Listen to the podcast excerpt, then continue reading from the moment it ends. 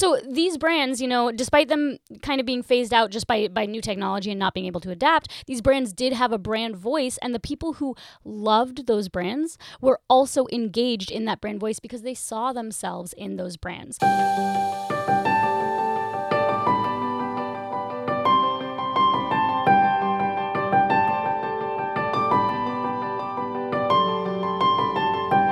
Welcome back to the third episode of The Marketing Solution. My name is Shelby Paige. So glad that you joined us. Today we're going to be talking about brand voice. So, if you're just jumping in now and you didn't listen to the first two episodes, the first episode is where I talked a lot about how, uh, like, the differentiation between a brand and a business and how a brand is going to have a higher lifetime value. It's going to have a lot more buy in from your audience. Uh, in the second episode, I talked about content, how important it is to have content that doesn't just sell that that audience. Today, we're going to be talking about brand voice, like I said. So, when it comes to brand voice, there's a couple of things to keep in mind. Brand voice isn't just about your logo or your tagline or your target audience. The biggest mistake that people make with their brand is assuming that their brand colors is their brand voice or the way that they respond to emails is their brand voice. And really, it's just so much more than that. When it comes to a brand and comes to people participating with that brand, they expect a certain level of consistency, but really they're looking in a mirror. Your target audience is going to be exactly the person that you want to be for your brand voice. It's like the biggest mistake that people make when they're first establishing a brand is they try to sell themselves to the customer. The reality is your perfect customer, your customer is not everybody. We mentioned this before. Your perfect customer is going to want to breed familiarity within your brand. So if you are a fashion brand that's focusing a lot on um, like aesthetics and and trying to sell a certain lifestyle you're going to want to use the right emojis in your content you're going to want to have brand colors that that give off this like love and aesthetic uh, like vibe you're really going to want to engage your users in that because guess what the emo girl and the tomboy, they're not going to be part of your brand. They're just not going to want what you have to offer. So instead of thinking that you can offer something to everybody, you really just need to go all in and assume that the audience that you're trying to reach wants to breed familiarity when they speak to you. They're going to want to see themselves in you. So, when figuring out who you are as a brand, the most important thing to consider, like I said, is your audience, your customer, the person who you want to purchase from you. And you're going to want to create an immersive experience within that brand, within your brand, so that you can like deeply define who that target audience is and define the experience that you want them to have all the way down to what happens when they message you you know if you're a fashion brand and you're selling that lifestyle you're going to want to be on top of the lingo you know you're not going to want to you're not going to be like oh yeah, thanks for reaching out, fellow citizen. That's, you know, a little too Superman, not really the fashion vibe that you're going for here.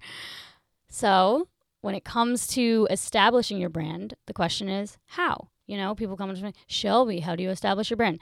No one's actually ever asked me that. But I think. but we're asking today. But we're asking today because whether or not you were looking for it, I'm going to tell you because I want you to succeed, right? So, Shelby, how do you establish your brand voice? First, establish your target audience. You really have to think about here who your customer persona is, who you're trying to attract with these with these objects that you're selling or with this service that you're selling or this high ticket item that you want people to commit to or this subscription based model that you want people to like have a long-term love for. If you want those repeat customers, you've got to define your target audience. Um should seem really simple. A lot of people think that it's you know, kind of for everybody, it really isn't. There are a couple of brands that have had full fledged market saturation that seems like they are for everybody. So we will talk about those brands and kind of what they do differently to establish themselves, right? And what were, they were able to do to dominate their market. Let's take Apple versus Android, right? Uh, Google's kind of taking a little bit of that market share away at this point, but um, really, like the Google Pixel falls under that Android iOS system, or Android uses I- Google operating systems. So the point is, it does get very confusing. Yeah, uh, the the the point is like most people have a very distinct, very like uh extreme feeling towards one of these two brands, and the difference is it comes down to the feel of these brands, the look and feel of the interfaces between them. So Apple Apple is considered like an innovator, right? They try to push the boundaries of iPhone, smart tech. When they have a release, they turn it into this giant press conference, you know, that everyone's tuned into, and they have brand loyalty, obviously, through the roof. What does Apple do for their brand to attract people? They attract people that, um, want like an ease of use for their interface and they attract people by realistically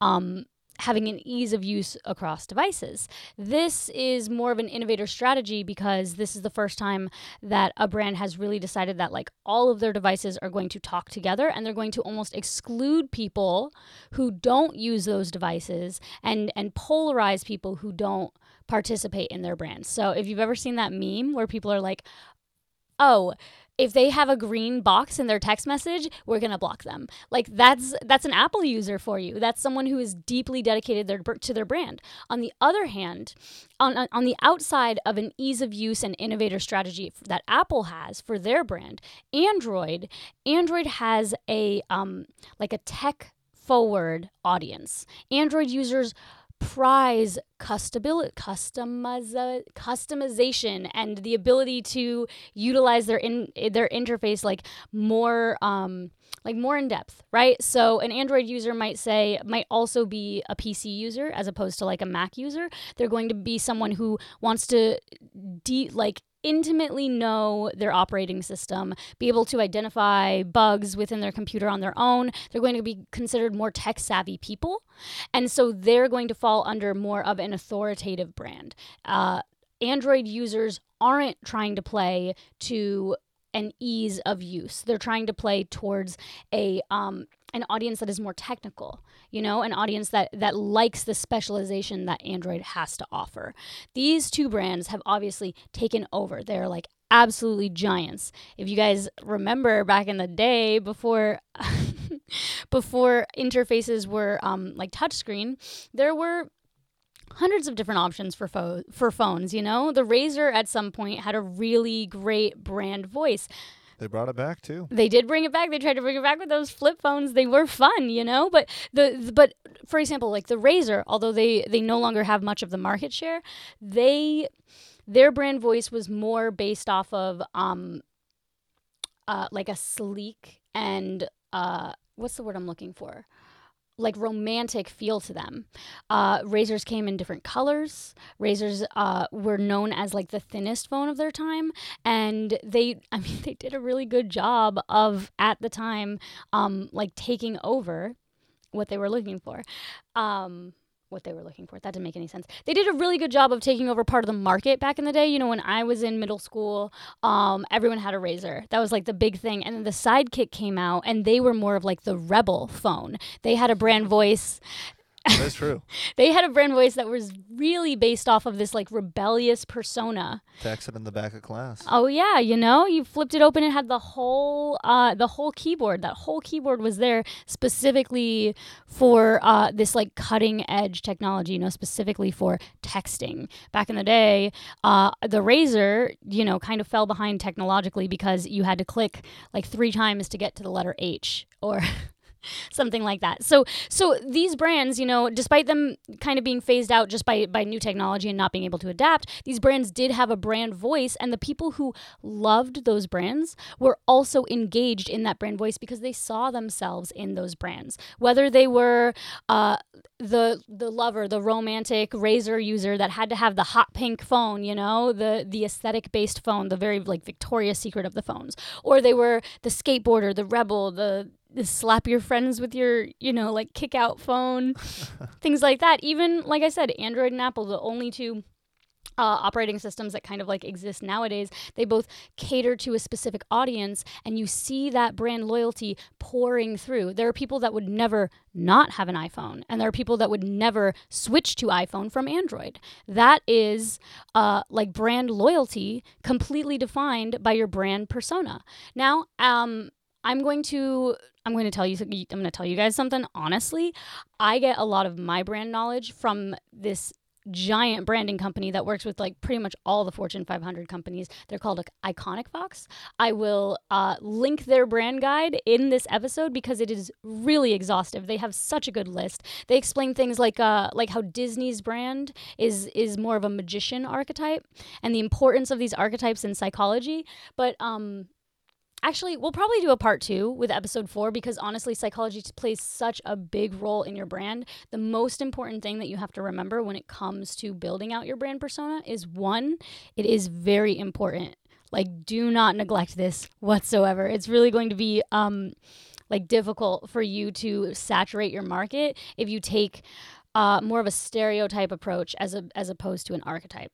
And and two, um, your brand persona is going to reflect in your target audience. Is that what I just said? Kind of, right? Yeah. Okay. Well, In the- so many words. in so many words. And two, you really need to establish this brand voice to have this brand loyalty, almost like undying brand loyalty in your audience. So, um, a couple of questions to ask yourself Who is your target audience? What do they want? What are their actual genuine desires in this world? And and who do they want to be? There's always a slight difference, right, between who they are and who they want to be. And that's where you come in. You, as a brand, fill that gap and you teach people how to become their best selves with your brand in mind. Your brand is a tool to help them see the version that they want to be in the mirror. That's what your brand persona is. That's what you have to ask yourself. How your product helps solves a problem with your target audience. Define your target audience and you can define your brand. That's going to be the way to do it, folks. And I'll The way to do it, folks. folks.